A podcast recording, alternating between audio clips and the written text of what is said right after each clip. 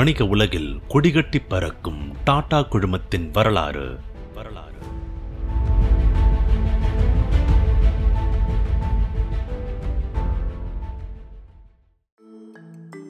ஏஷியாவோட coffee சாம்ராஜ்யத்தை டாடா எப்படி கட்டி ஆளுதுன்ற கதையை இந்த பதினெட்டாவது அத்தியாயத்தில் தெரிஞ்சுப்போம். இந்திரா காந்தி பிரதமரா பொறுப்பேற்றுக்கிட்ட அப்புறம் ஆயிரத்தி தொள்ளாயிரத்தி அறுபத்தி ஒன்பதாம் ஆண்டு எம்ஆர்டிபி, அதாவது monopolistic restrictive trade practices act அப்படின்னு ஒரு சட்டத்தை கொண்டு வந்தாங்க. அந்த சட்டத்தின்படி இருபது கோடி ரூபாய்க்கு மேல நிகர மதிப்பு, அதாவது நெட்வொர்த் இருக்கிற நிறுவனங்க இந்த சட்டத்துக்கு கீழே கொண்டு வரப்படும்னு சொல்லப்பட்டுச்சு. முப்பத்தி மூணு சதவீத சந்தையை பிடிச்சிருக்கிற நிறுவனங்க மோனோபாலி நிறுவனங்கள்னு கருதப்பட்டு அவங்க என்ன உற்பத்தி செய்யணும், என்ன அளவில் உற்பத்தி செய்யணும், எங்கே இன்வெஸ்ட் செய்யலாம் அப்படின்றத எல்லாம் கவர்மெண்ட் தீர்மானிக்கணும்னு சொல்லப்பட்டுச்சு. ஆயிரத்தி தொள்ளாயிரத்தி எழுபத்தி இரண்டாம் ஆண்டில் ஒரு ஷேர் ஹோல்டர்ஸ் மீட்டிங்கில் எல்லா விஷயங்களையும் கவர்மெண்ட்டே தீர்மானிக்கும்னா பிஸ்னஸ் ஓனர்ஸ்க்கு என்ன அதிகாரம் இருக்கு? டாட்டாவை போல கம்மியான அதிகாரத்தோட உலகில் வேற எந்த பெரிய பிசினஸ் சாம்ராஜ்யமும் இருக்காதுன்னு கோவமா பேசினாரு ஜே ஆர் டி. அவர் அதுக்கும் மேலையும் பேசினாரு. அரசு சட்ட ரீதியில சரியான பிசினஸ் மேல புது ரூல்ஸ் போட்டு அதன் மூலமா ஒரு பவரை உருவாக்கிக்கிறது நியாயம் இல்லை அப்படின்னு சொன்னார். இந்திரா காந்தியோ இந்த வாதங்களை எல்லாம் காதல கூட வாங்கல. இதுக்கிடையில பிர்லா குரூப் சடசடன்னு டாட்டாவை முந்துகிட்டு முன்னேறிச்சு. பிர்லா குரூப்போட காட்ஃபாதர் ஜி டி பிர்லா அரசியல்ல இருந்துட்டே தன்னோட பிசினஸ் சாம்ராஜ்யத்தையும் கவனிச்சுக்கிட்டாரு. என்ன இருந்தாலும் இது ஒரு ஆரோக்கியமான பிசினஸ் போட்டியாவே பார்க்கப்பட்டுச்சு.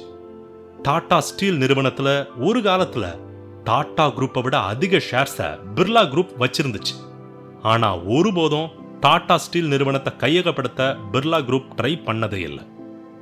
மறுபக்கம் டாடா குரூப் கொயாட்டா அடுத்தடுத்து இந்தியாவில் செழிச்சு வளர வாய்ப்புள்ள வியாபாரங்களில் கால் வச்சுது. ஆயிரத்தி தொள்ளாயிரத்தி ஐம்பத்தி நாலாம் ஆண்டு வோல்டாஸ்ன்ற பேர்ல சுவிட்சர்லாந்தை சேர்ந்த வோல்காட் பிரதர்ஸும் டாடா குரூப்பும் இணைஞ்சு ஒரு புதிய நிறுவனத்தை தொடங்கினாங்க. துங்கபத்ரா நதிக்கரையோரத்தில் எலக்ட்ரிக் பிளான்ட்டை கட்டமைச்சு கொஞ்சம் கொஞ்சமாக உற்பத்தியை தொடங்கின வோல்டாஸோட பயணம் ஏசியை தயாரிக்கிற அளவு வளர்ந்துச்சு.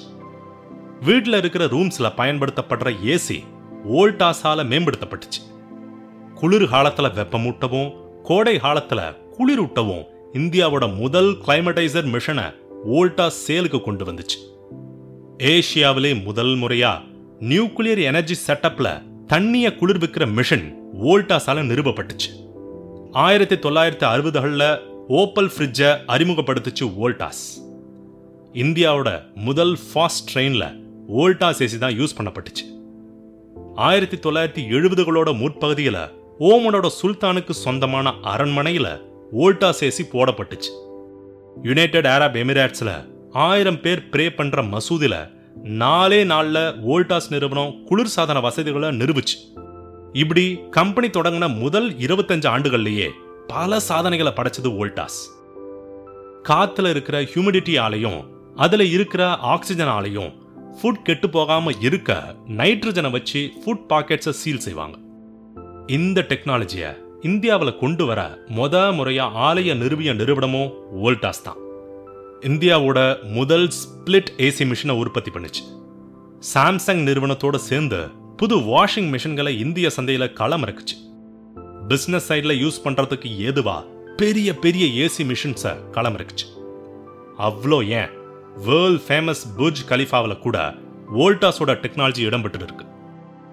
ரீட்டைல் மார்க்கெட்டுக்காக இப்படி பல டெக்னாலஜியை கொண்டு வந்த அதே டாடா குழுமம் இந்தியர்களோட டீ அண்ட் காஃபி பிஸ்னஸ்லையும் சிரிச்சு வெடிக்காலம் இறங்குச்சு. உலக அளவில் டீ அண்ட் காஃபி போன்ற ட்ரிங்க்ஸுக்கு இந்தியா மிகப்பெரிய மார்க்கெட்டாக இருந்தாலும் ஆயிரத்தி தொள்ளாயிரத்தி எண்பதுகள் வர இந்தியாவில் பிராண்டட் டீ காஃபிகளுக்கு அதிக இடமில்லாமல் இருந்துச்சு. அதை டாடா தெரிஞ்சுக்கிட்டு டாடா டீயை தொடங்குச்சு. ரெண்டாயிரம் வாக்கில் பிரிட்டனை சேர்ந்த டெட்லி குரூப்பை வாங்குச்சு. இன்னைக்கு வேர்ல்டு லெவலில் டாப் அஞ்சு டீ பிராண்ட்ஸில் டாடா டீயும் ஒன்று. இன்னைக்கு வரைக்கும் வேர்ல்டு ரேஞ்சில் டாப் டீ மேனுஃபேக்சரிங்கில் ஒரு நிறுவனமாக விளங்குது டாடா. டீ பிரியர்களுக்கு ஓகே, காஃபியை கைவிட்டா எப்படி? ஆயிரத்தி தொள்ளாயிரத்தி தொண்ணூறுகளில் கன்சாலிடேட்டட் காஃபின்ற நிறுவனத்தில் மெஜாரிட்டி ஷேர்ஸை வாங்குச்சு டாடா. ஆயிரத்தி தொள்ளாயிரத்தி தொண்ணூத்தி ஒன்பதாம் ஆண்டுல Asian coffee limited, Veerarajendra estates, சாரக்னின்னு பல எஸ்டேட்ஸ் அண்ட் காஃபி நிறுவனங்களை கன்சாலிடேட்டட் காஃபி லிமிடெடோட இணைச்சது டாடா. ரெண்டாயிரம் வாக்குல கன்சாலிடேட்டட் காஃபின்ற நிறுவனம் டாடா காஃபின்னு பேர் மாற்றப்பட்டு இன்னைக்கு இந்திய ஷேர்ஸ்ல ஒரு தனி நிறுவனமா வர்த்தகமாகிட்டு இருக்கு. இன்னைக்கு ஏஷியாவிலேயே மிகப்பெரிய அளவில் காஃபி விளையிற எஸ்டேட்டுகளை வச்சிருக்கிற நிறுவனம் டாடா தான். ரெண்டாயிரத்தி பன்னிரெண்டாம் ஆண்டுல world famous Starbucks coffee shop நிறுவனம் இந்தியாவில் தன்னோட தடத்தை பதிக்க டாட்டாவை தன்னோட பார்ட்னராக தேர்வு செஞ்சு ஒரு கூட்டு நிறுவனத்தை தொடங்குச்சு. இதுக்கு அப்புறம்தான் ஸ்டார்பக்ஸ் நிறுவனத்தோட கடைங்க அதிக அளவில் இந்தியாவில் காலூன தொடங்குச்சு. அதே ஆயிரத்தி தொள்ளாயிரத்தி அறுபத்தி ரெண்டு காலகட்டத்தில் டாடா எக்ஸ்போர்ட்ஸ்ன்ற பேரில் லெதர் ப்ராடக்ட்ஸ் தயாரிப்பு, விநியோகம் ஆகியவற்றில் ஈடுபடுற நிறுவனமும் தொடங்கப்பட்டுச்சு. இன்னைக்கும் டாடா இன்டர்நேஷனல்ஸ்ன்ற பேரில் அது செயல்பட்டுட்டு வருது. ஆயிரத்தி தொள்ளாயிரத்தி அறுபத்தி ஒன்பது காலகட்டத்தில் ஒரு நிறுவனம் தொடங்கப்பட்டுச்சு. அப்போ அதை பற்றி யாரும் கவனம் செலுத்தவோ அதோட எதிர்காலம் பற்றியும் அதிகம் தெரிஞ்சுக்கல. ஆனால் அந்த நிறுவனம் தான் இன்னைக்கு டாடா குடும்பத்தோட மணிமகுடமாக திகழுதுன்னா அது மிக இல்லைங்க.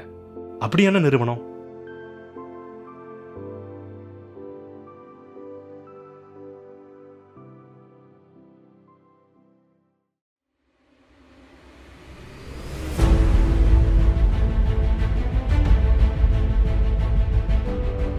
வணிக உலகில் கொடிகட்டி பறக்கும் டாடா குழுமத்தின் வரலாறு